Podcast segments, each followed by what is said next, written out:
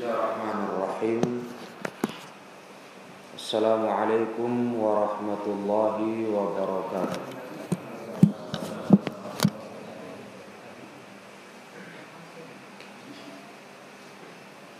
Alhamdulillah. Alhamdulillahilladzi hadana lihada wa ma kunna linahtadiya laula an hadana Allah أشهد أن لا إله إلا الله وحده لا شريك له وأشهد أن محمدا عبده ورسوله يقول الله تعالى في كتابه الكريم يا أيها الذين آمنوا اتقوا الله حق تقاته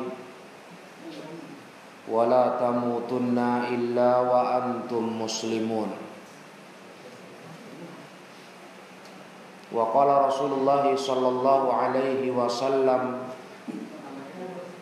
فإن أصدق الحديث كتاب الله وخير الهدى هدى محمد صلى الله عليه وسلم وشر الأمور محدثاتها فإن كل محدثة بدعة وكل بدعة ضلالة وكل ضلالة في النار أما بعد معاشر الإخوة kaum muslimin rahimakumullah Alhamdulillah senantiasa kita panjatkan puji syukur kepada Allah tabaraka wa taala. Kita masih diberikan Allah kesempatan untuk hidup menambah amalan-amalan saleh. Menambah bekal kita di saat kita dipanggil menghadap Allah Ta'ala. Yang mana salah satu dari amal salih itu Allah perkenankan kita di malam hari ini melanjutkan kajian kitab Usulus Sunnah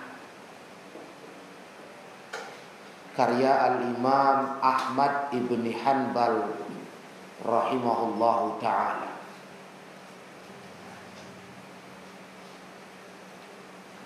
Kajian kitab ini para jemaah rahimakumullah sudah kita mulai beberapa bulan yang lalu. Kitab yang menjelaskan pokok-pokok perkara sunnah, perkara Islam.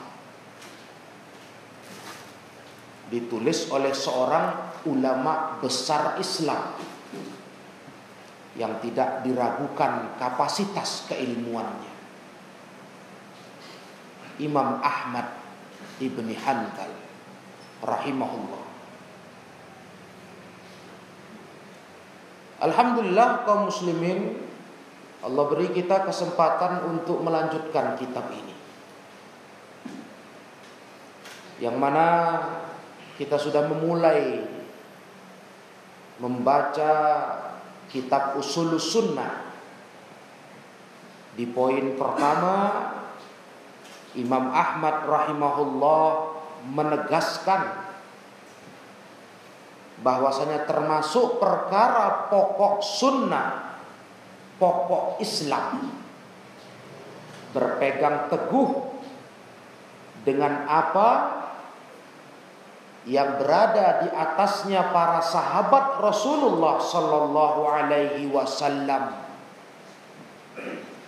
meniru mereka, meniru kehidupan mereka dalam beragama itu termasuk prinsip pokok Islam. Maka tidak mungkin ma'asyiral ikhwah yang sudah kita kaji di kesempatan yang lalu tidak mungkin benar Islam seseorang hamba bila mana dia tidak mau beragama mengikuti pemahaman para sahabat. Tidak mungkin benar. Jika dia tidak mau mengikuti paham sahabat. Karena apa? Karena sahabat yang paling tahu, paling mengerti tentang agama ini. Mereka yang tahu kenapa ayat itu turun. Mereka yang tahu mengapa Rasul bersabda. Mereka yang tahu itu.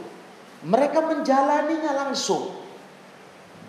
Sehingga mereka paling mengerti maksud dari firman Allah dan apa yang dimaukan dalam sabda Rasulullah.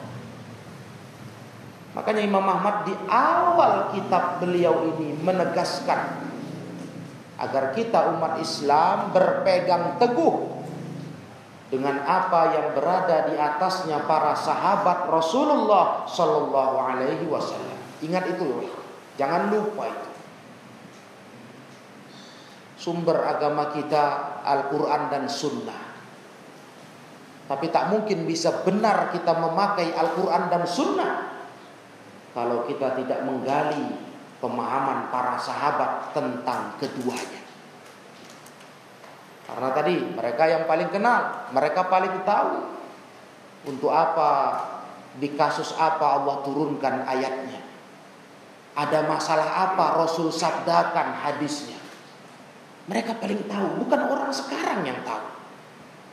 Sehingga tugas kita orang sekarang, umat, umat Islam adalah beragama mengikuti pendahulu.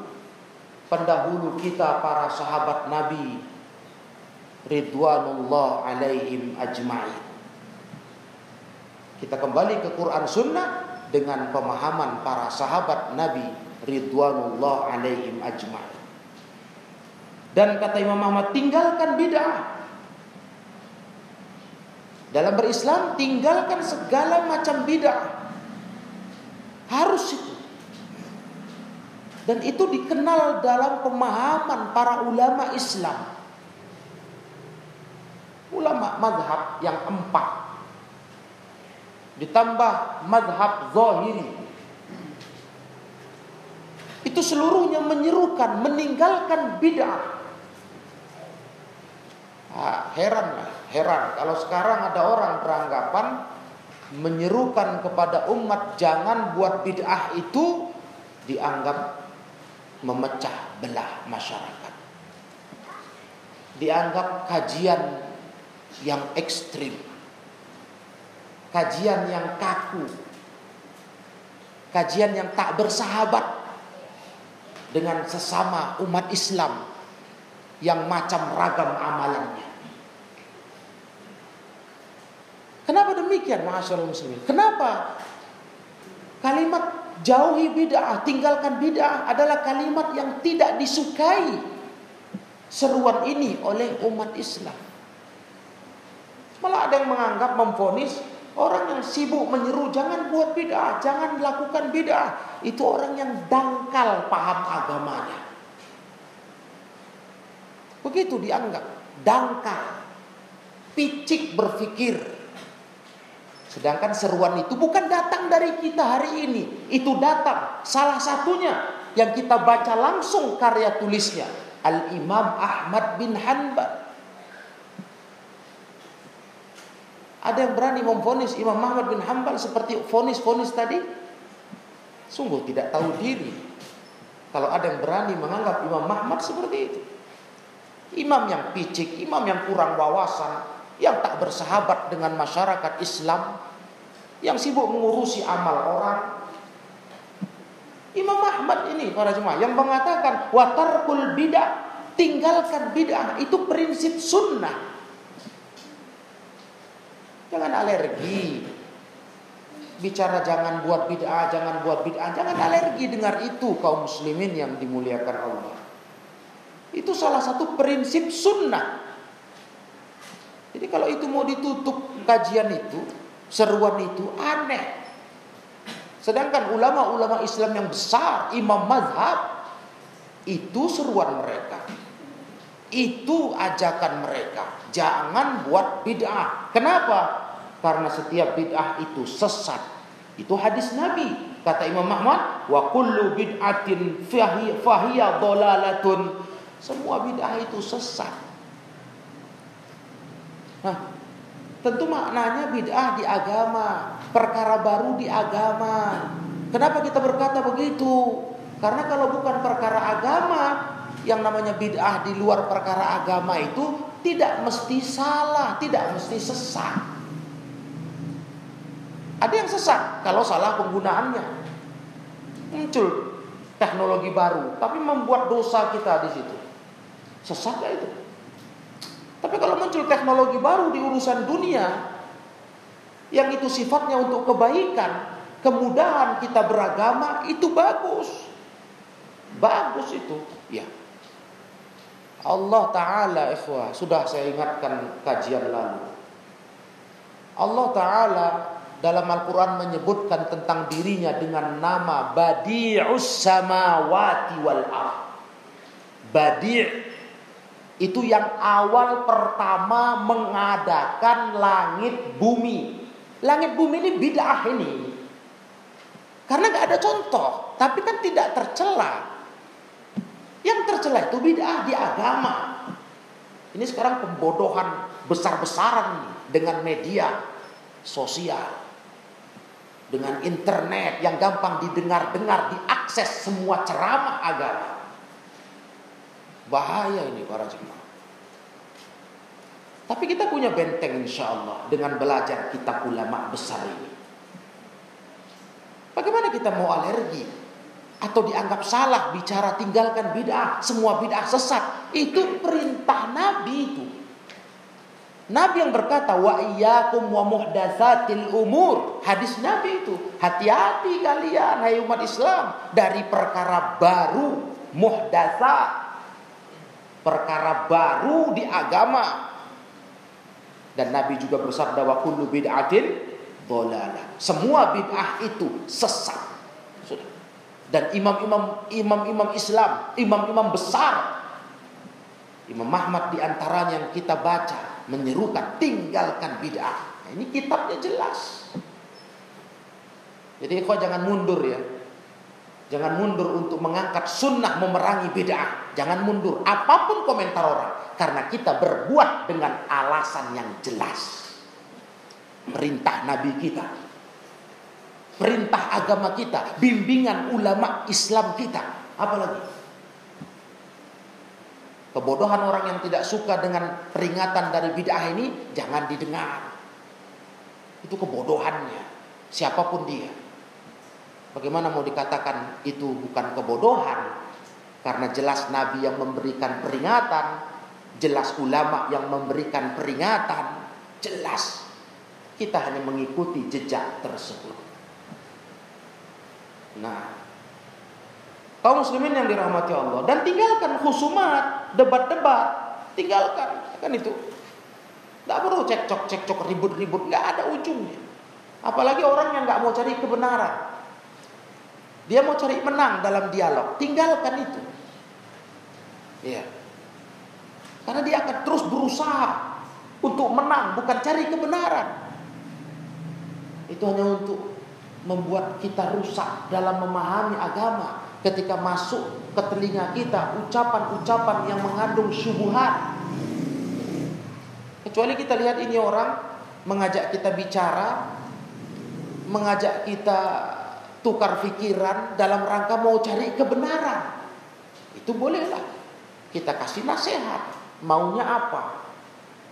Tapi kalau untuk debat kusir tak perlu kita diajak debat untuk memastikan tak semua bid'ah sesat. Jangan dilayani, ya.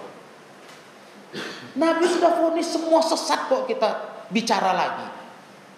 Tukar pikiran lagi. Ada apa? Yang bilang semua bid'ah sesat bukan kita, Nabi. Itu contoh. Jangan dijalani tawaran debat-debat begitu, tinggalkan. Karena kita nggak pernah meragukan sabda Nabi. Ya, dan memang betul lah ikhwah. Laukana khairan la sabakuna ilai. Coba pakai teori itu. Kalau memang betul ada yang baik di zaman ini, setelah zaman Nabi dan sahabatnya ada yang baik, yang itu nggak pernah dianggap baik di zaman Nabi dan sahabatnya. Kalau betul yang sekarang baik, tentu Nabi dan sahabatnya lebih duluan ngerjakannya daripada kita. Kita ini siapa? Sok cerita semangat kali paling buat baik. Siapa? Kita ini pemalas buat baik. Kok merasa kami lebih semangat buat baik ini baik ini? Lah, kalau baik kenapa Nabi tak buat? Itu kok edah, rumusan dalam beragama. Kalau itu baik, la sabakuna ilai. De generasi dulu, salafus soleh, deluanlah daripada kita.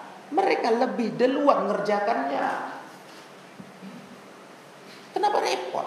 Ini sederhana cara pikir enteng, gampang, ringan. Dan apa salahnya para jemaah meninggalkan yang nggak dibuat Nabi, mencukupkan yang dibuat Nabi? Apa beratnya? Kan itu yang gampang. Yang Nabi buat ditiru, yang Nabi ajarkan diikut, selesai. Kenapa memberatkan diri harus tambah ini, tambah itu? Makanya kalau perdebatan itu mengarah kepada perdebatan yang tidak berfaedah atau untuk cari menang, tinggalkan. Seperti tadi contohnya kan, mau ajak debat diskusi sama kita bahwa nggak semua bid'ah sesat. Hari itu jangan dilayani. Bukan kita takut kalah hujah, enggak. Demi Allah. Kita malah penuh keyakinan. Ya, kalau betul orang itu mau cari kebenaran, dia akan tobat kembali kepada al-haq. Karena hujahnya sudah jelas. Tidak bisa dibantah lagi itu. Dan banyak kitab-kitab para ulama yang memaparkan tentang hal itu. Bahwasanya semua bid'ah sesat. Yang bilang tidak sesat dipatahkan semua argumentasi mereka. Banyak sekali kitab tentang itu ya Salah satu kitab yang ternama dari ulama terdahulu kitab Al-I'tisam karya al-Imam Syatibi rahimahullahu taala. Luar biasa itu kita. Enggak berkutik. Maka sekarang kalaupun ada orang berargumentasi untuk mengatakan bid'ah baik, itu cuma orang-orang yang sebenarnya mengangkat kembali yang sudah diruntuhkan, dikubur bahkan oleh ulama salaf. Tapi masyarakat sekarang tak faham. Itu sebetulnya sudah mati hujah itu. Sudah lama terkubur. Karena umat nggak tahu ilmu, diangkat mereka. Nah, subhat itu. Padahal di kitab ulama, ulama salaf sudah habis itu dikupas tuntas. Betul. Habis sudah. Itu ulama yang terdahulu, yang kontemporer sekarang berapa banyak. Kitab-kitab ditulis mereka mematahkan semua argumentasi bid'ah itu tidak semua sesat habis semua nah oleh karena itu tinggalkan debat dan tinggalkan duduk ma'ashabil ahwa bersama para pengikut hawa nafsu tinggalkan duduk dengan mereka belajar ngobrol tinggalkan orang-orang yang membela bid'ah mengamalkan bid'ah itu ashabul ahwa tinggalkan Jangan lupa ini. Jangan kita ber, berpikir kita bisa menyaring. Ini subhat syaitan. Saya akan saring, saya ambil baiknya, buang buruk. Bagaimana mau kita tahu baik buruk yang mana? Kita saja nggak cukup ilmu untuk itu. Istilahnya mau menyaring, kita nggak punya saringan. Bagaimana? Nanti gua ambil baiknya. Dari mana engkau tahu itu baik? Dari mana kau tahu itu buruk untuk ditinggalkan? Kalau sempat kau bisa tahu itu semua, wah luar biasa ilmu. Kan begitu para Eko?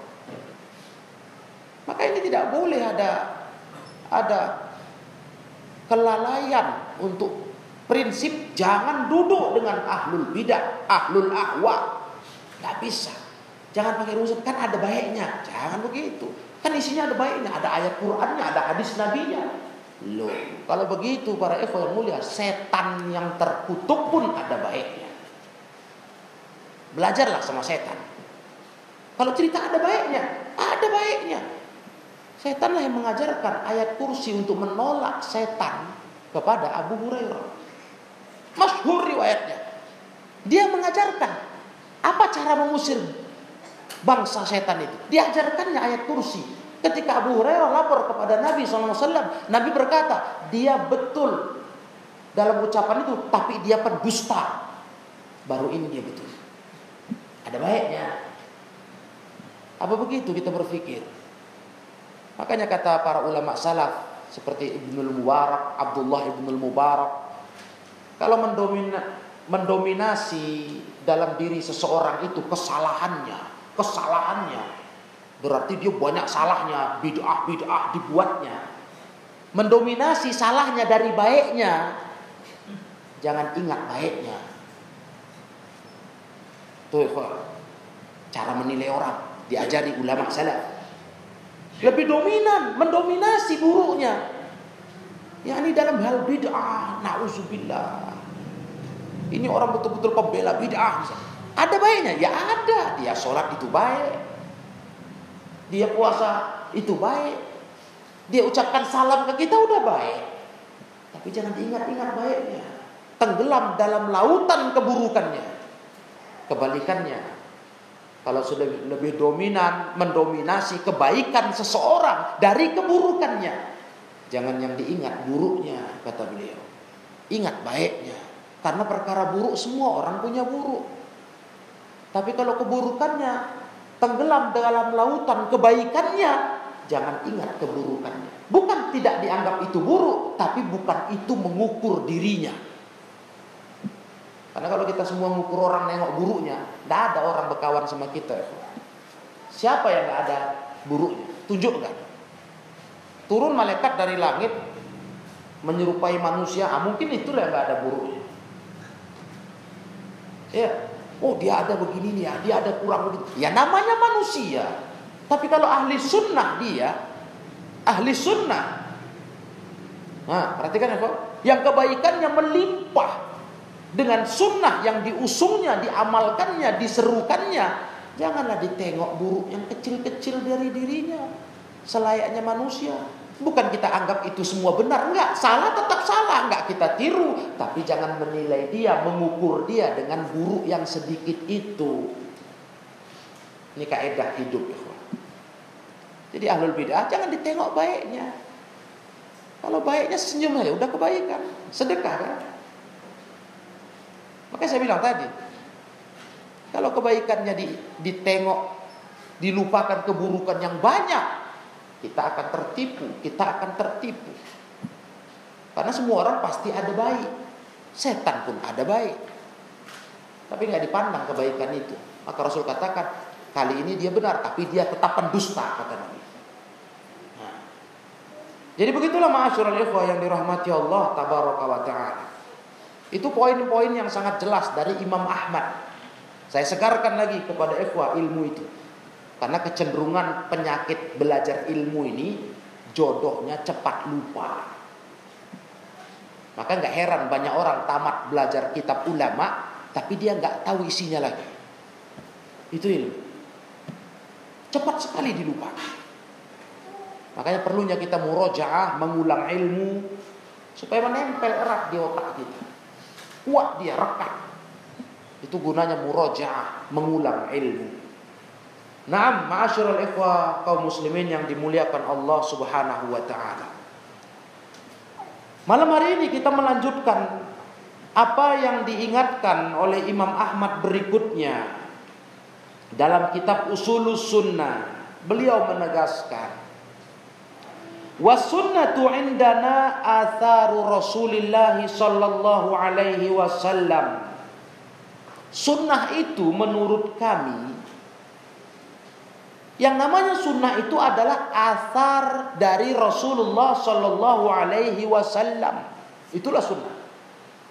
Apa itu asar? Diterangkan oleh para ulama. Asar itu adalah ucapan, akwal. Ucapan yang Nabi sabdakan. Itu asar Nabi. Kemudian af'al, perbuatan-perbuatan Nabi. Af'al, perbuatan-perbuatan Nabi. Itu asar. Itu sunnah. Yang ketiga, takrirat. Persetujuan-persetujuan dari Nabi atas sebuah ucapan atau amalan. Nabi setuju. Walaupun nggak Nabi sabdakan, nggak Nabi kerjakan saat itu.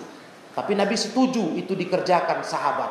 Itu pun termasuk dari athar Rasulullah. Itulah sunnah. Nah, itu. Jadi kalau kita bicara sunnah, sunnah itu apa?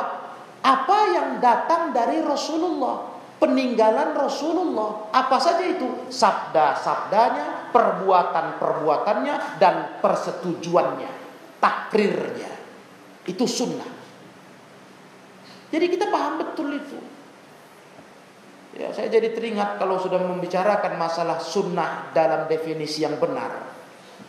Ada orang menyalahartikan definisi ini. Kembali kepada perintah menjauhi bid'ah. Ada yang berkata apa? Jangan bilang bid'ah-bid'ah saja. Memangnya yang yang namanya sunnah itu apa? Sunnah itu kan nggak mesti yang dibuat Nabi. Ada sabda Nabi pun sunnah, persetujuan Nabi pun sunnah katanya. Cakap ini betul loh. Cuma kesannya, macamnya ada perkara-perkara sunnah Nabi yang Nabi Shallallahu Alaihi Wasallam dalam hal sunnah itu tidak mengamalkannya, tapi perkara tersebut boleh dikerjakan oleh orang setelahnya.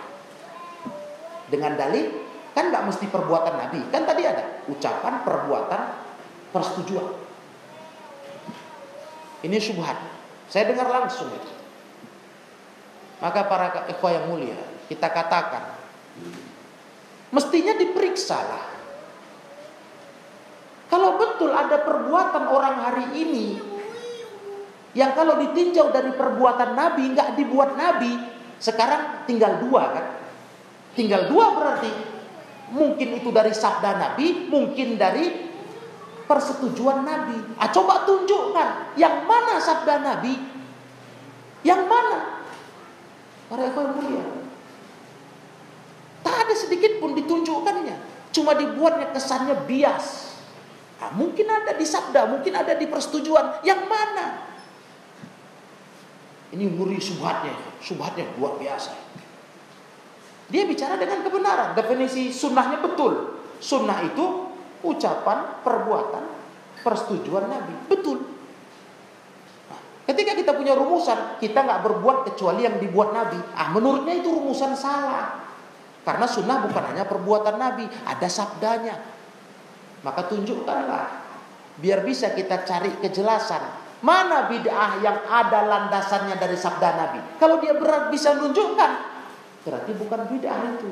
Itu sunnah. Tapi kalau tak bisa menunjukkan. Baik sabda, baik persetujuan. Karena tadi ucapan sudah positif nggak ada. Itu bid'ah itu tercelah, itu sesat. Artinya kita transparan. Inilah kelakuan ini, kelakuan penebar syubhat. Ini mengerikan nih, Sepertinya sudah tepat cara pikirnya. Kan memang nggak mesti semua dibuat Nabi sunnah itu. Iya. Tapi tolong tunjukkan detailnya. Yang mana yang sekarang bid'ah, yang Nabi sabdakan, ada landasannya di sabda Nabi. Kalau memang cocok kasusnya pas, itu enggak bid'ah, itu sunnah. Perhatikan ya, perhatikan. Ini pentingnya ilmu. Karena kerancuan ini sudah merajalela di masyarakat. Cara pikir ini sudah mengacaukan Islam yang benar. Karena berlomba-lomba hari ini orang mencari pembenaran atas kebidahan. Dengan alasan kita harus menjaga perasaan kaum muslimin. Kita dahulukan persatuan daripada kita sibuk mengkritik amalan-amalan yang kita tahu tak ada tuntunannya. Sebab yang penting umat Islam ini sudah mau beramal. Sudah mau beragama, sudahlah. Ayo kita galang persatuan. Nah, ini bahaya ini. Ini ajakan yang berbahaya. ajakan kepada persatuan semu. Ya, persatuan yang tidak di, di bawah naungan ridho Allah Subhanahu wa taala. Kenapa?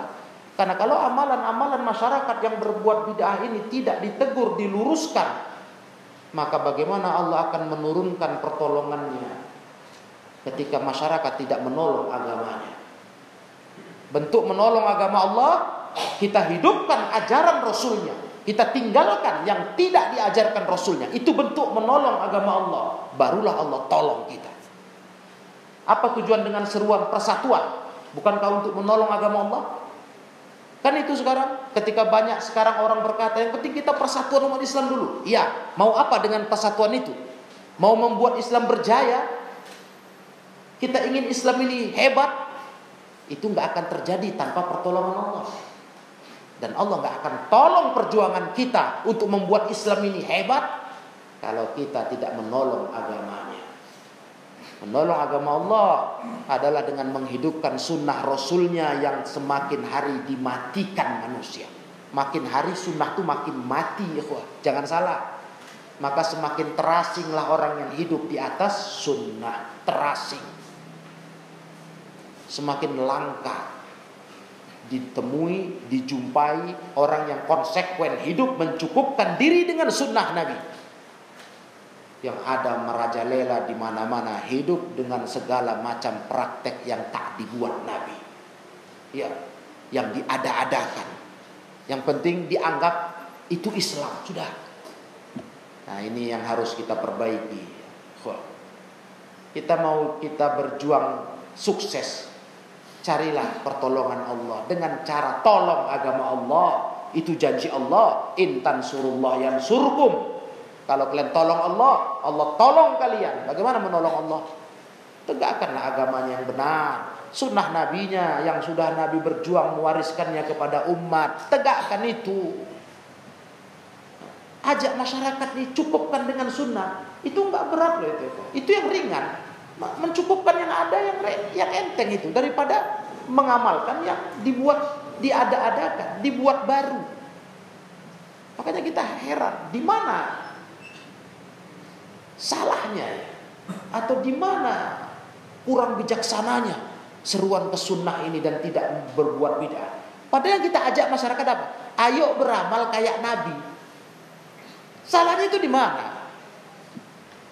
Heran betul heran. Cukupkan yang Nabi buat. Ayo kita beramal dengan ala Nabi. Iya kan? Tuntunan Nabi, warisan Nabi. Itu sangat Sangat sederhana. Itu hak kita. Tugas kita sebagai umat. Itulah persaksian kita dalam syahadat bahwasanya Muhammad hamba Allah dan utusannya. Nah, Nah, kemudian ma'asyiral ikhwah yang dimuliakan Allah, was sunnatu tufassirul Quran. Sunnah itu menafsirkan Quran. Sunnah itu menafsirkan Quran.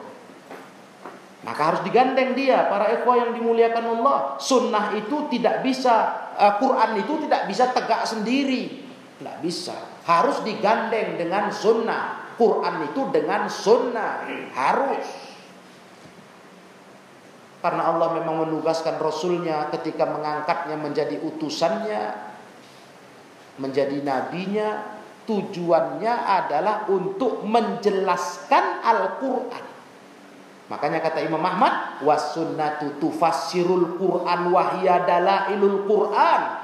Itulah sunnah. Maka harus digandeng. Mencukupkan ngaji Quran saja, Quran dibuka, dibaca terjemah, terus dipahami dengan pikiran dan logika, itu enggak betul. Harus Quran itu dipahami dengan sunnah. Karena sunnah itu menjelaskan Quran. Alangkah buruknya paham ingkar sunnah yang sudah banyak muncul di masyarakat ini. Tak percaya dengan sunnah. Nggak yakin dengan sunnah. Meragukan sunnah. Kami cukup Quran. Bagaimana cukup Quran? Tapi baiklah kalaupun itu kata mereka, ayo kita ajak. Ayo Kau dengarkan ayat ini, cukupkan dengan itu. Apa kata Allah dalam Al-Quran? Buka surah An-Nahl ayat 44 kata Allah wa anzalna ilaika dzikra litubayyana lin-nasi ma nuzzila ilaihim. Kau cukupkanlah pakai itu. Boleh. Apa kata Allah? Dan kami turunkan kepadamu hai Muhammad Al-Qur'an itu, Az-Zikra, Al-Qur'an. Untuk apa? Untuk kau jelaskan ke manusia apa yang diturunkan ke mereka. Pegang itu. Quran kan? Mau Quran kan? Ayo. Jujur kalian mau pegang Quran saja, pegang itu ayat. Kami turunkan kepadamu Al-Quran untuk kau jelaskan ke manusia apa yang sudah diturunkan untuk mereka.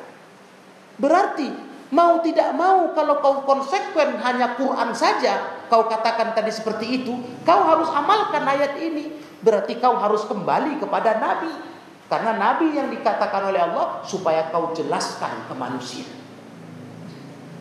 Itu omong kosong penipu tuh.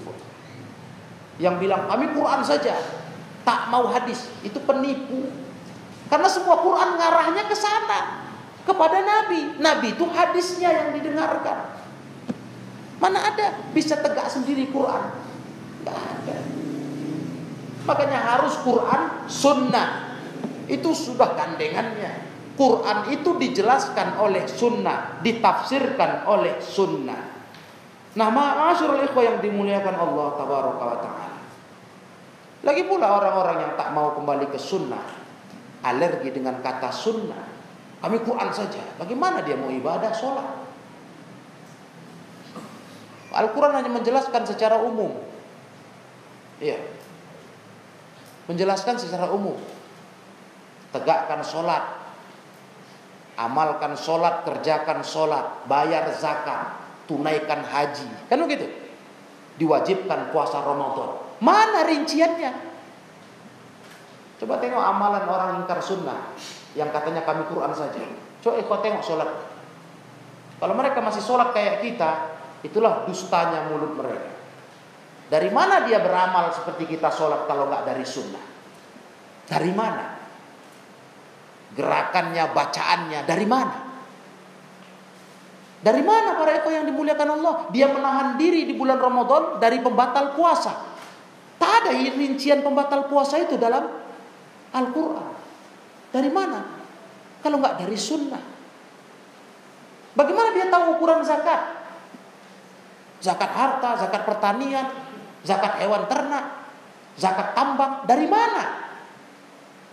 Quran hanya menjelaskan secara umum bayar zakat dari sunnah. Dan dari mana dia berhaji dengan amalan haji umat Islam hari ini? Hah? Amalan wukuf Arafah, sa'i sofah marwah, tawaf di Ka'bah. Hah? Dari mana itu? Tak ada di dalam Al-Quran rincian sedetail itu. Tidak ada. Itu makanya. Itu kelompok yang terlalu bodoh. Kalau sempatlah kelompok itu yakin beragama ini cukup Quran saja. Hati-hati harus diperingatkan terang-terangan supaya umat jangan ketipu. Karena kesannya Quran itu kan kitab suci. Jadi umat berpikir, ya juga cukupkan aja Quran itu kan yang dijamin kitab suci. Hadis nggak ada jaminan kata mereka. Mungkin saja hadis ada perubahan-perubahan, masya Allah. Tidak, Hadis Nabi SAW, cakap Nabi itu pun wahyu. Wahyu, wahyu dari Allah. Tapi statusnya itu tidak seperti Quran. Kalau Quran itu langsung kalamullah. Turun ke Nabi Muhammad melalui Jibril. Kalau hadis itu wahyu yang di Allah sampaikan kepada Rasul untuk Rasul sabdakan. Dari mulut Rasul keluar Kalimat-kalimat hadis itu, rangkaian-rangkaiannya, tapi itu bimbingannya dari Allah. Itu yang sudah kita tahu bersama dalam surah An-Najm, jaminan Allah. Wa ma yantiqu 'anil hawa in huwa illa wahyu yuha. Tak pernah Nabi itu mengucapkan dari hawa nafsunya kecuali yang diucapkannya itu wahyu yang diwahyukan kepadanya. Itulah cakap Nabi, itulah hadis Nabi. Itu pun wahyu Allah. Nah, Nah, begitulah ma'asyiral ikhwah yang dimuliakan Allah tabaraka wa taala. Maka jelas sekali. Quran itu butuh kepada sunnah. Harus dengan sunnah. Makanya sunnah ini nggak mungkin ditinggalkan, dipisahkan. Mustahil orang bisa beragama dengan benar kalau tak mau memakai sunnah Nabi Sallallahu Alaihi Wasallam. Kaum muslimin yang dimuliakan Allah Subhanahu Wa Taala. Kemudian kata Imam Ahmad berikutnya setelah menegaskan kepada kita bahwasanya Al-Quran itu harus digandeng dengan sunnah tidak mungkin dipisahkan dari sunnah Imam Ahmad berkata laisa fi sunnati qiyas ingat di dalam sunnah Rasul itu tidak dikenal qiyas tak ada rumusan qiyas Imam Ahmad termasuk ulama madhab yang paling keras tak mau memakai kias.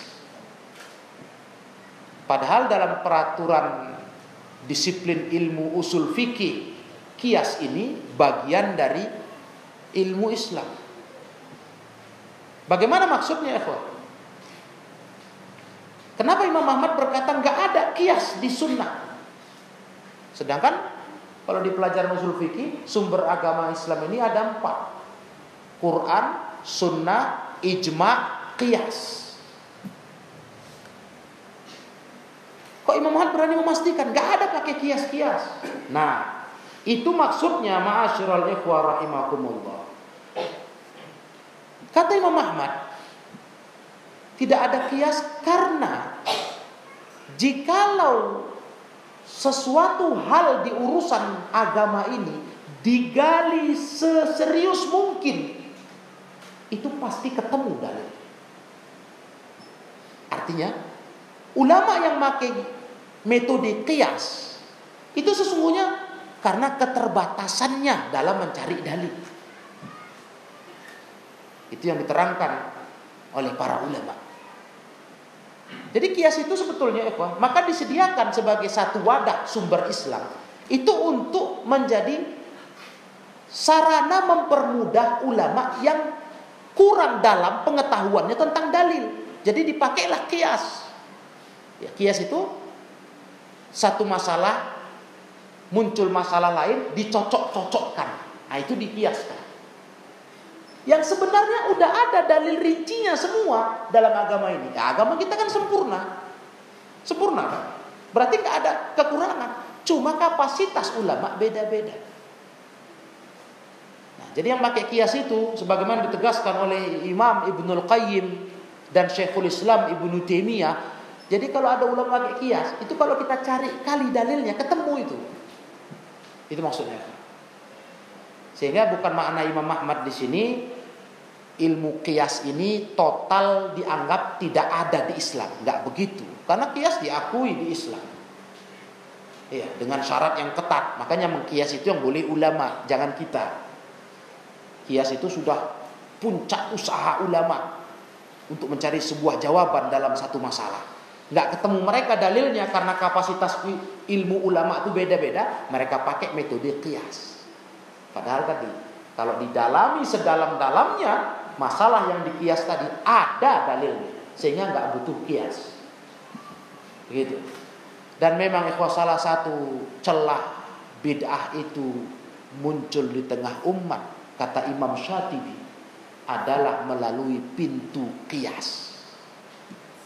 Maka saya ingatkan ikhwah kunci ketat pintu ini tidak boleh dibuka kecuali oleh ulama sehingga kelas-kelas kita bukan para ulama-ulama mujtahidin, jangan coba-coba. Sini saya kiaskan, jangan. Pintu bid'ah terbesar masuk salah satu dari bab kias, kata Imam Syafi'i. Sedangkan kias ini dipakai oleh ulama sudah menjadi metode usaha terakhir karena udah nggak dapat lagi dia dalilnya. Yang padahal kalau digali lebih dalam oleh ulama lain ada dalilnya. Begitu. Ya, jadi Imam Ahmad mau mengajak kita jangan coba-coba bermain kias. Itu maksudnya. Karena kita bukan ahlinya.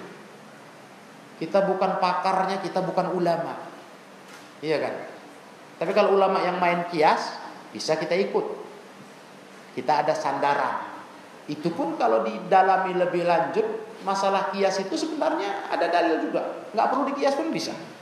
Cuma kan kapasitas ilmu ulama bertingkat dan berbeda-beda. Nah, nah begitulah ma'asyiral ikhwah yang dirahmati Allah tabaraka wa taala. Maka tidak boleh main-main kias-kiasan. Dalam arti seperti tadi ya. Jangan main kias-kiasan asal-asalan. Itu akan menjerumuskan kita ke dalam kebid'ahan. Sering, sering sekali. Dari salah satu penyebab utama muncul bid'ah gara-gara suka berkias-kias. Nah, wallahu alam. Jadi inilah ikhwah uh, yang kita tambahkan di ba'dal maghrib ini. Namun poin matan ini masih ada sedikit kelanjutan. Nanti insya Allah ba'dal isya kita tambahkan untuk dituntaskan sampai selesainya poin matan yang terkait dengan uh, pokok sunnah malam hari ini. Insya Allah. Nah, ba'dal isya kita lanjutkan biiznillah ta'ala. Demikianlah sementara ini kita cukupkan wallahu alam bissawab wa akhiru da'wana anil hamdulillahi rabbil alamin. Wassalamu alaikum warahmatullahi wabarakatuh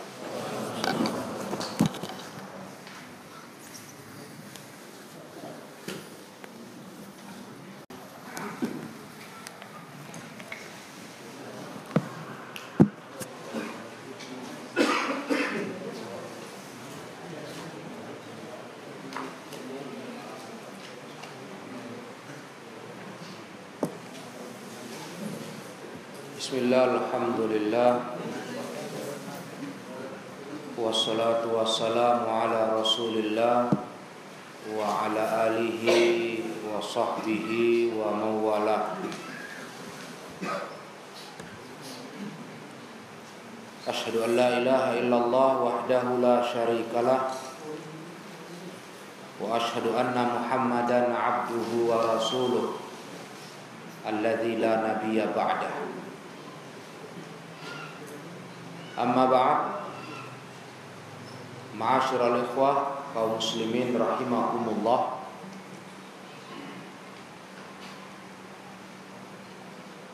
Setelah Al-Imam Ahmad rahimahullahu taala menegaskan bahwasanya tidak ada dalam sunnah tidak dikenal dalam sunnah kias. Tentu dengan pengertian yang tadi sudah kita dengarkan. Kias yang sesungguhnya itu jalan terakhir bagi para ulama untuk menyelesaikan masalah. Yang jika ditelusuri lebih dalam perkara yang dikias itu sebenarnya ada dalil. Namun mungkin tidak nampak oleh sebagian ulama dalil tersebut. Nah setelah itu Imam Ahmad mengajarkan kepada kita prinsip berikutnya. Kata beliau wala tudrab lahal amsal. Dan jangan kau membuatkan contoh-contoh untuk sunnah itu. Itu pesan beliau kepada kita yang mau kembali kepada sunnah. Apa maksudnya para ikhwah yang dirahmati Allah? Jangan kau buatkan contoh-contoh untuk sunnah itu. Artinya, kalau ada datang sunnah kepada kita dari hadis Rasulullah, terimalah apa adanya. Jangan lagi kita perkarakan. Jangan kita ambil contoh-contoh lain dicocokkan. Tidak usah. terimalah apa adanya. Dalil sunnah yang datang kepada kita. Munculkan prinsip dalam hidup kita rasa yakin sepenuh hati terhadap sunnah Rasulullah Shallallahu Alaihi Wasallam. Kepada Al-Quran kita yakin Quran itu la raiba tidak ada keraguan padanya. Maka kepada sunnah pun seperti itu. Setelah memastikan sebuah riwayat hadis itu sahih, bukan riwayat dhaif, terima. Nah, ini yang diingatkan oleh Imam Ahmad rahimahullahu taala. Ada sebuah kejadian ma'asyiral ikhwah sebuah kisah terkait dengan pesan tersebut. Rasulullah pernah bersabda, "Alaman akala ma massathun naru al-wudu." Ini riwayat sahih. Kata Rasulullah, atas setiap orang yang dia makan sesuatu yang disentuh api seperti dipanggang, dibakar. Itu wajib dia berwudu. Kalau kita makan makanan disentuh api, ya dipanggang, dibakar, itu batal wudhu kita. Kita wajib wudhu. Nah, ketika hadis itu para ikhwah yang dirahmati Allah diriwayatkan, dibacakan, ada seorang sahabat bertanya kepada Abu Hurairah. Begini pertanyaannya. Ara'aital hamima ya'nil ma'us sakhin atawadda'u minhu? Kata sahabat ini bertanya kepada sahabat Abu Hurairah. Apakah sama pendapatmu kalau yang tersentuh makanan itu air panas? Tadi kan api, lafat hadisnya api. Makanan yang disentuh api kalau kita konsumsi batal wudhu. Wajib wudhu lagi kalau kita mau sholat. Nah, bagaimana pendapatmu? Apakah sama kasusnya kalau makanan itu tersentuh air panas? Apa aku juga wajib wudhu? Kata penanya kepada sahabat Abu Hurairah. Ini yang tanya pun sahabat. Mendengar itu Abu Hurairah radhiyallahu taala anhu berkata, kata beliau, "Ya bena akhi, wahai anak saudaraku." Ya, itu panggilan sapaan menunjukkan kelembutan. Wahai anak saudaraku, Ya. Idza balaghaka haditsu Rasulillah. Kalau sampai kepadamu satu hadis Rasulullah sallallahu alaihi wasallam, fala tadrib lahul amsal. Jangan kau buatkan permisalan-permisalan lain. Gak boleh begitu.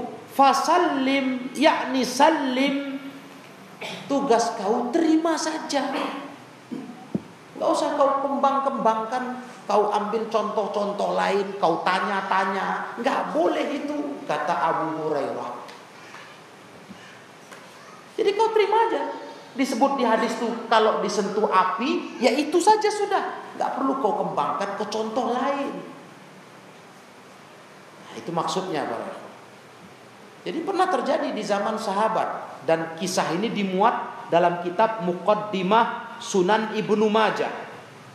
Kitab ini terkenal karena kitab Ibnu Majah itu kitab yang menjadi rujukan termasuk dari salah satu perawi hadis yang tujuh sab'ah Imam Ibnu Majah. Nah di Muqaddimah Sunan Ibnu Majah itulah dimuatnya kisah ini. Jadi itu tugas kita sebagai seorang muslim kalau terdengar hadis Nabi Jangan banyak kita banyak tanya banyak. banyak memisal-misalkan ke yang lain. Terima, oh begitu, ya sudah. Itulah sunnah Nabi yang harus kita perhatikan. Sebab para ikhwah yang dirahmati Allah, ketika kita banyak bertanya, kita banyak meributkan hadis, apa begini bagaimana, kalau begini bagaimana. Nah, ini satu sifat yang buruk bagi seorang muslim di hadapan riwayat-riwayat dari Nabi Wasallam. Masya Allah nasihat Imam Ahmad ini. Dan banyak sekali ma'asyarul ikhwah yang mulia Kejadian-kejadian hari ini Di saat manusia menolak hadis Nabi nggak suka dengan sabda Nabi Ya karena pemikiran seperti itu. Jadi ketika dia dengar sebuah hadis misalnya nah, Bagaimana kalau begini? Ujung-ujungnya dia merasa nggak terima dengan hadis tersebut. Kan repot kalau begitu katanya dia buatkan permisalan-permisalan yang menyebabkan akhirnya dia merasa terbebani dengan hadis itu. Ditolaklah hadis itu. Makanya kelakuan seperti ini dicegah Imam Ahmad. Jangan begitu. Tugas kita tuh terima, salim, terimalah. Kalau kita mulai-mulai memisalkan ke yang lain, nanti kita merasa ini agama kok jadi memberatkan. Tentu para Eko pernah dengar ada orang berkata kalau kita ikuti betul-betul syariat Islam sunnah Rasul yang murni itu nanti Islam ini kayaknya memberatkan masyarakat. Sedangkan Islam ini punya rumusan berilah kemudahan yasiru walatu asiru. Begitulah ada orang berkata. Beri kemudahan jangan disulitkan. Nah, kalau kita seperti itu beragama mesti kayak kata Nabi begini-begini yakini, percaya, amalkan. Ya berat. Ya. Sedangkan Islam ini agama mudah katanya. Ujungnya ditolaknya hadis itu. Gara-gara tadi dia sudah membawakan kasus-kasus lain yang terus dia anggap bagian daripada hadis ini. Padahal Nabi cuma berkata, Orang yang makan makanan yang disentuh api berwudu lagi. Ya cuma itu. Jangan ditanya lagi kalau tersentuh yang air panas bagaimana. Nah, mereka yang dirahmati Allah. Hadis itu sudah jelas. Tapi kenapa dimisalkan ke yang lain akhirnya membebani. Ketika merasa terbebani akhirnya menolak. Terus tidak mau percaya kepada sabda Rasulullah SAW. Makanya unik sekali kalau beragama itu tidak kembali kepada ajaran yang benar. Mencukupkan dengan sunnah Rasul dianggap memberatkan. Bukankah begitu? Yang ada sekarang di hadapan masyarakat kita ini. Kalau mencukupkan dengan sunnah Nabi itu rasanya memberatkan. Terlalu ketat, alasannya terlalu berat. Tapi membuat bid'ah di luar sunnah Nabi, ajaran nggak dari Nabi, itu merasa ringan. Padahal itu tambahan. Kan unik. Yang sunnah yang asli berat. Padahal itu itu yang standar. Yang nambah-nambah lagi itu yang enteng, menyenangkan. Bahkan dianggap nggak seru beragama kalau nggak begitu, sepi. Iya, nggak rame amalannya kalau nggak dibubuhi bid'ah. Jadi aneh hari masyarakat kita ini. Sehingga kita harus berjuang keras menyadarkan mereka bahwa amal Islam ini harus kembali kepada sunnah Rasulullah SAW. Cukupkan dengan sunnah, tinggalkan segala macam bentuk kebidahan dalam agama. Karena kebidahan dalam agama itu adalah kesesatan. Masyarul muslimin di dalam surah An-Nisa ayat 65 Allah tegaskan Fala wa rabbika la yu'minun hatta yuhakkimuka fi ma syajara bainahum. Thumma la tajidu fi anfusihim harajan mimma qadaita wa yusallimu taslima.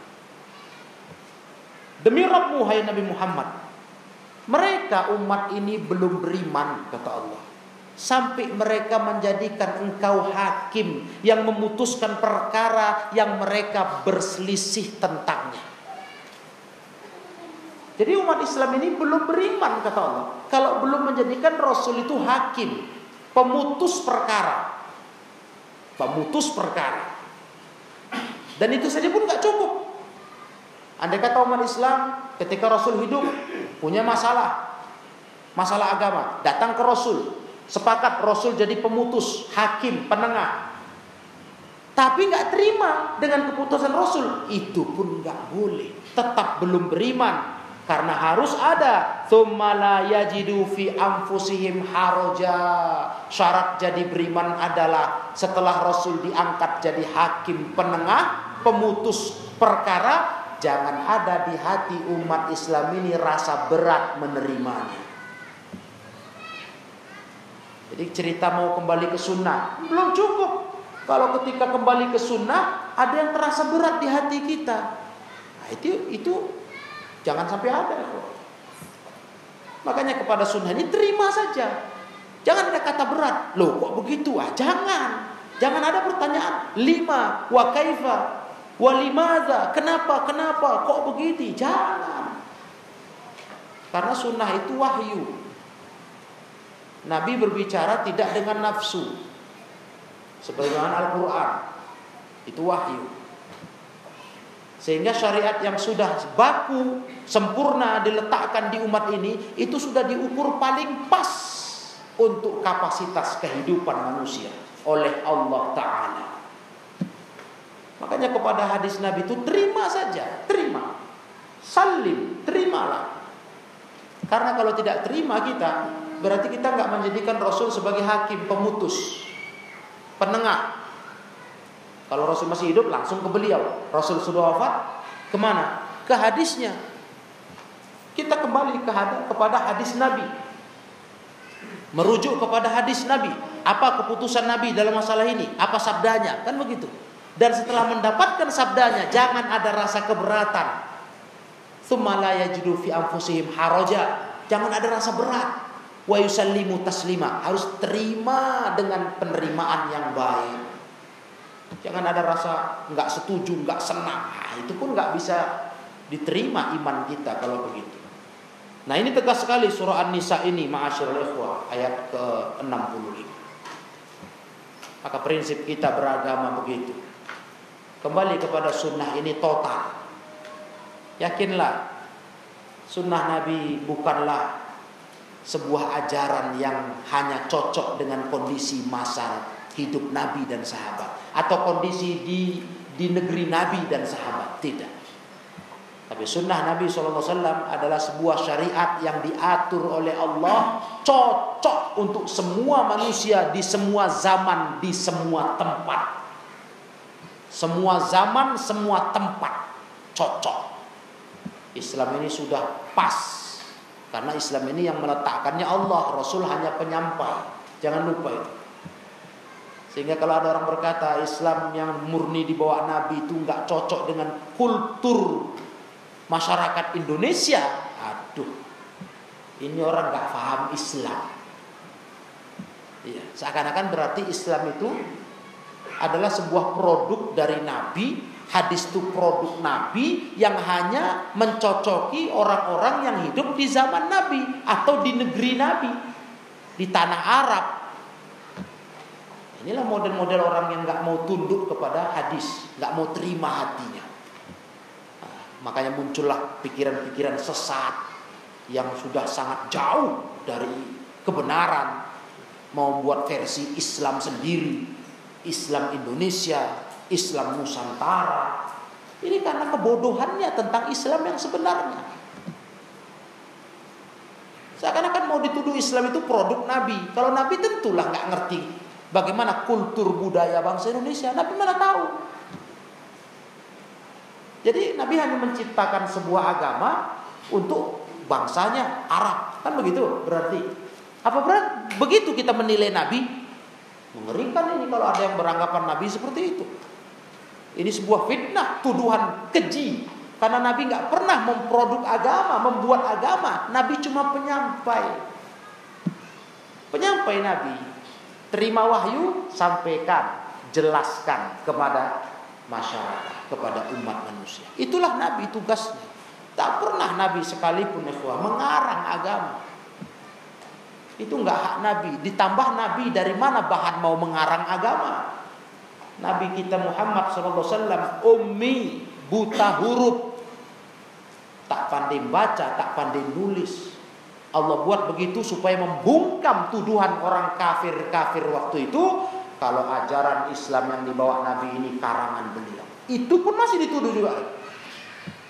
Masih dan secara tidak langsung orang yang menganggap Islam yang seperti Nabi itu nggak cocok dengan kultur budaya masyarakat kita Indonesia sama dengan dia menuduh Nabi seperti dituduh Nabi oleh orang kafir dulu. Sama. Berarti Nabilah pembuat agama. Keji kan? Jahat.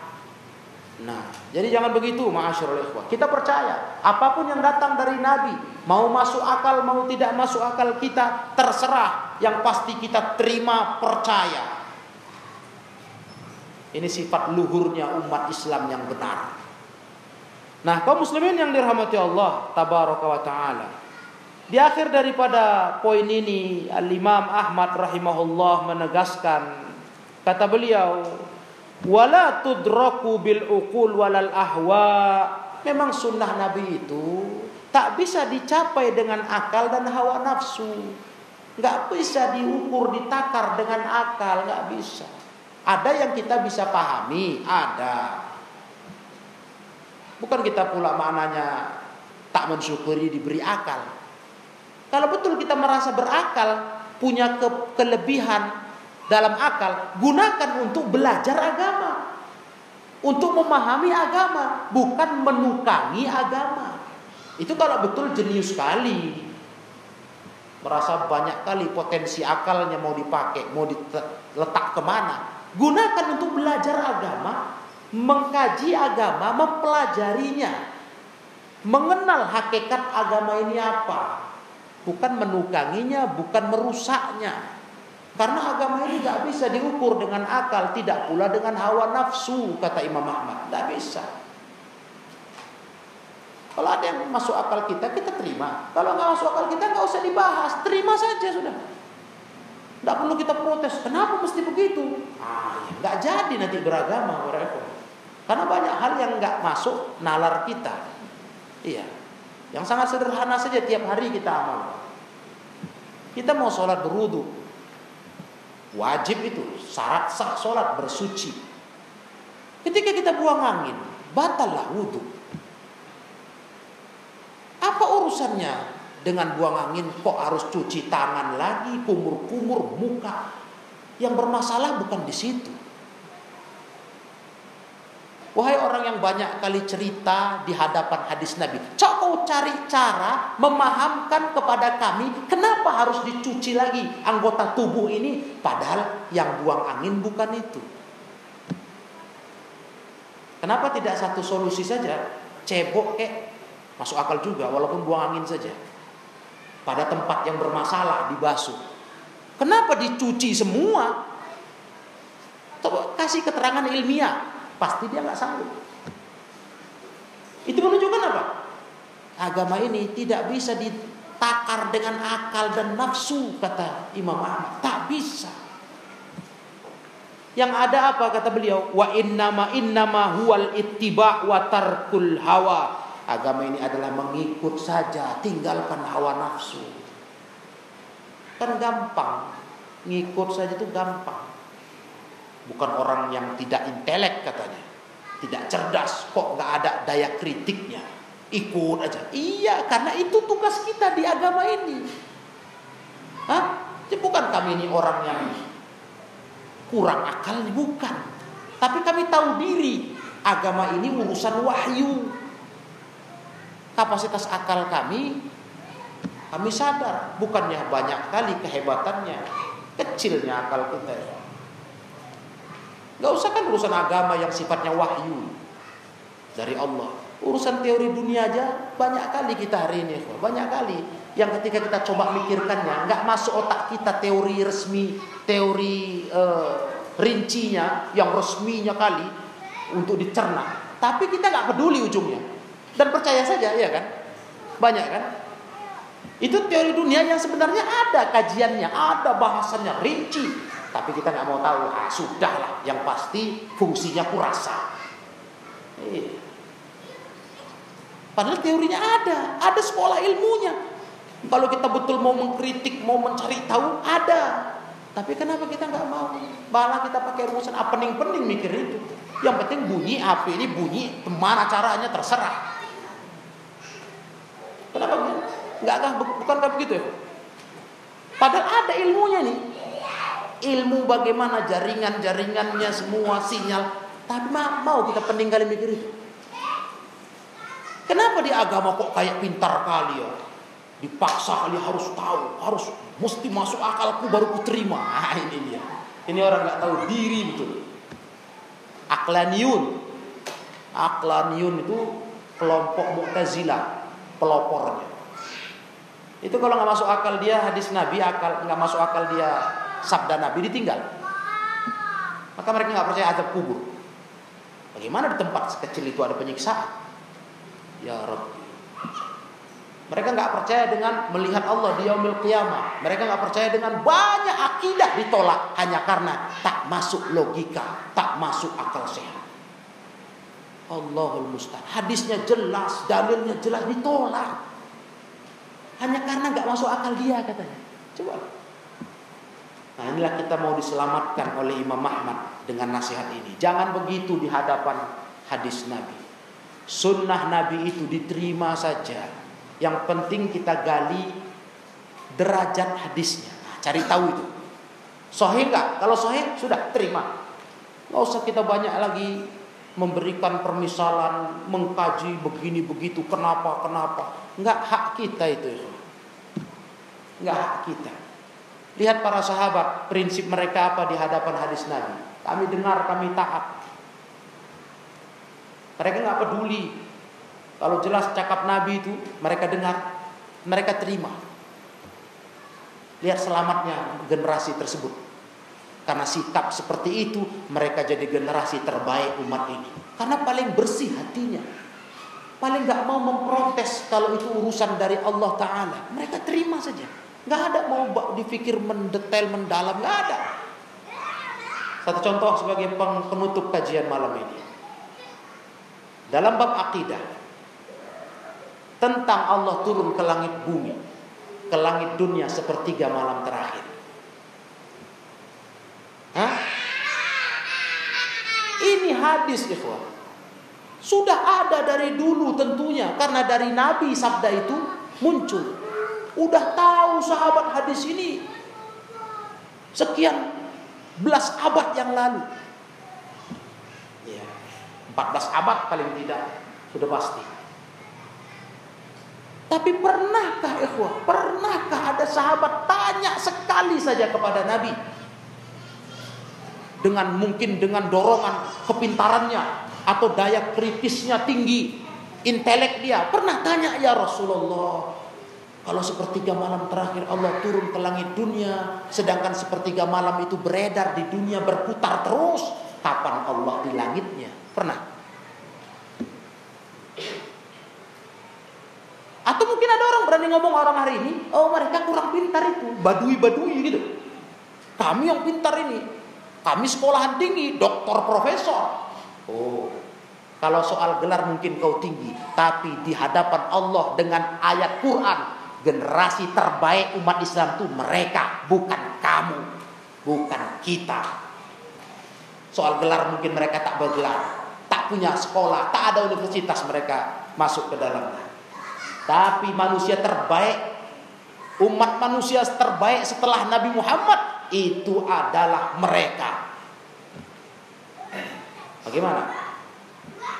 Pernah mereka berpikir apa mereka nggak sempat bertanya atau merenung Terus melontarkannya ke Nabi.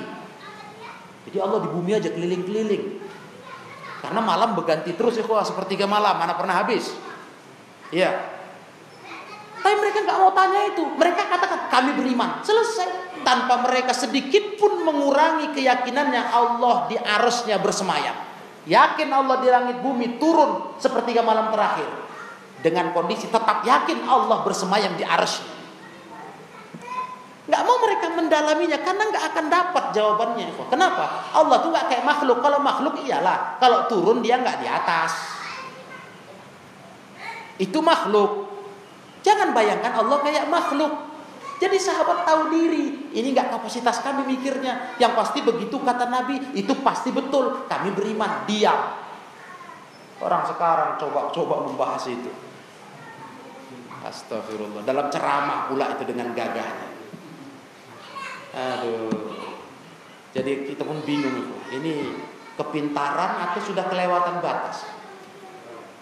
Sudah lewat akalnya dari batas normalnya. Nah, itu contoh. Jadi jadi kita diminta Imam Ahmad punya prinsip nerima saja yang pasti sudah betul itu dari Nabi selesai.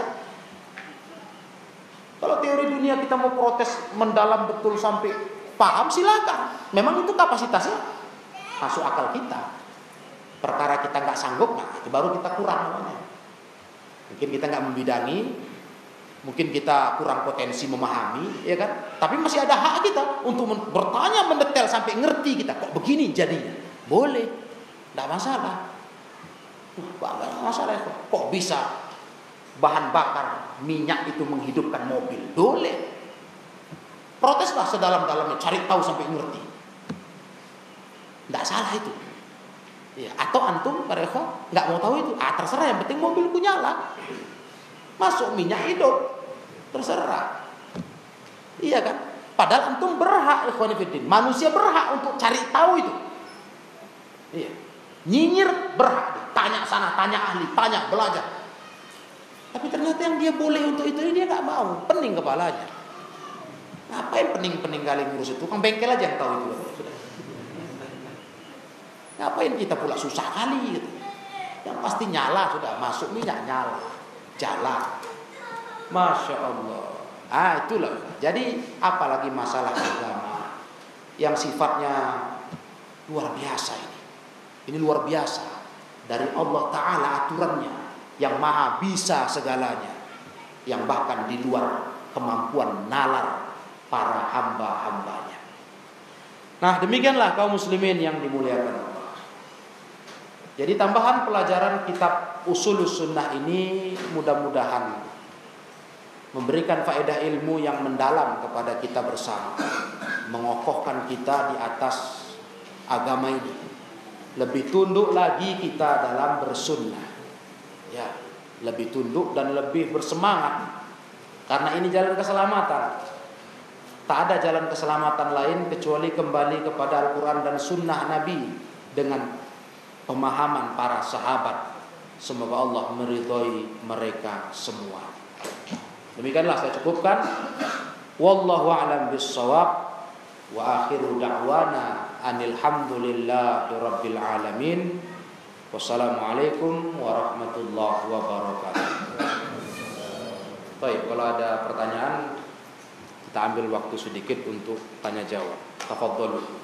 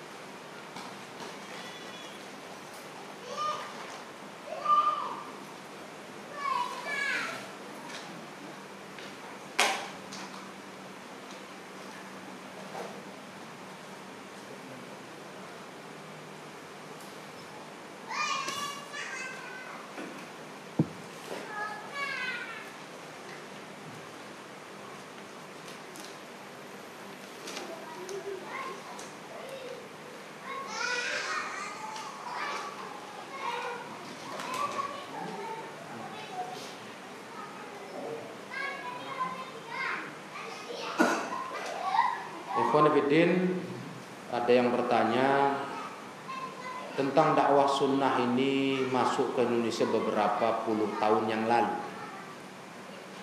Bagaimana orang soleh dahulu belum mengenal sunnah di negeri ini Mereka beramal dengan kebiasaan turun-menurun bagaimana status amalan mereka di sisi Allah. Para jemaah yang dimuliakan Allah Subhanahu wa taala. Dakwah sunnah itu bahkan di awal masuknya Islam ke Indonesia itu sudah dibawa ke Indonesia. Kalau kita lihat sejarah jika kita belajar sejarah Islam masuk ke Indonesia itu dibawa oleh para pedagang-pedagang dari Jazirah Arabia itu dibawa dengan pemahaman sunnah. Cuma tidaklah mungkin seperti kita hari ini yang terkesan jika orang melihat sekilas sepertinya eksklusif. Ya. Itu karena sangat terasingnya dakwah ini sekarang. Terasing sekali tenggelam dengan lautan dakwah-dakwah yang tidak sesuai dengan sunnah. Nah sehingga al ikhwah yang mulia Ada sebuah rumusan dalam Islam Orang yang tidak kenal Islam Karena belum sampainya kepadanya Islam itu Atau dia tak kenal dengan sunnah Karena belum sampainya kepada dia sunnah itu dengan sebab-sebab yang memang dimaklumi tidak sampai. Sarananya belum ada. Itu bisa dimaafkan bisa dimaafkan. Kesalahan-kesalahan amalan-amalan yang tidak sesuai sunnah. Tapi kalau perkaranya dianya yang tidak mau cari tahu sunnah sunnahnya sudah tersebar. Menyebar di masyarakat sudah. Sarana-sarana penyebaran sunnah sudah luas beredar. Kok dia bilang saya nggak kenal sunnah? Nah, ini tidak diterima uzurnya. Tidak ada maaf. Iya. Jadi kepada generasi yang katanya ada generasi mengamalkan Islam karena belum kenal sunnah, ya kita lihat kondisinya. Mungkin jadi ini orang-orang pedalaman yang memang nggak kenal tentang sunnah Rasulullah yang benar dalam mengamalkan Islam. Dia cuma ikut tradisi budaya belaka. Nah, kalau memang kondisinya memang seperti itu, memang nggak terjangkau dia ilmu sunnah itu nggak sampai karena di tempat terpencil yang sangat jauh dari e, peradaban teknologi ya mungkin dimaafkan. Nah, yang salah itu mereka yang sebenarnya sunnah sudah ada di masyarakat sudah menyebar, tapi nggak mau tahu. Nah, beranggapan saya nggak tahu kok, nggak masalah, nggak bisa. Itu ya. Jadi ini sejarahnya ya tentang sunnah di Indonesia ini sebenarnya kalau yang dibentuk dakwah kayak kita ini ya memang belum lama. Tapi hakikat Islam yang masuk di bawah Indonesia itu Islam dengan sunnah. Islam yang betul sunnah. Dibawa masuk ke Indonesia ini. Cuma terus dirusak-rusak dengan uh, percampuran budaya atau adat agama lain yang identik di Indonesia, Hindu, ya dari pola-pola beragama ala Hindu. Nah ini yang membuat banyak kerancuan-kerancuan dalam Islam di Indonesia sehingga dianggap orang budaya-budaya berbau agama lain itu bagian dari Islam. Nah, ini kacaunya jadinya banyak kemunculan bid'ah-bid'ah. Wallahu a'lam bishawab.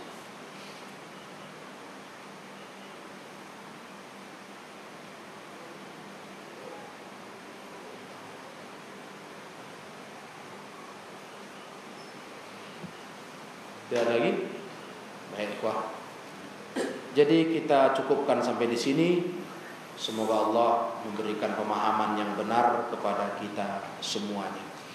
Wallahu a'lam. Subhanakallahumma wa bihamdik. Ashhadu an la ilaha illa anta astaghfiruka wa atubu ilaik. Walhamdulillahi rabbil alamin.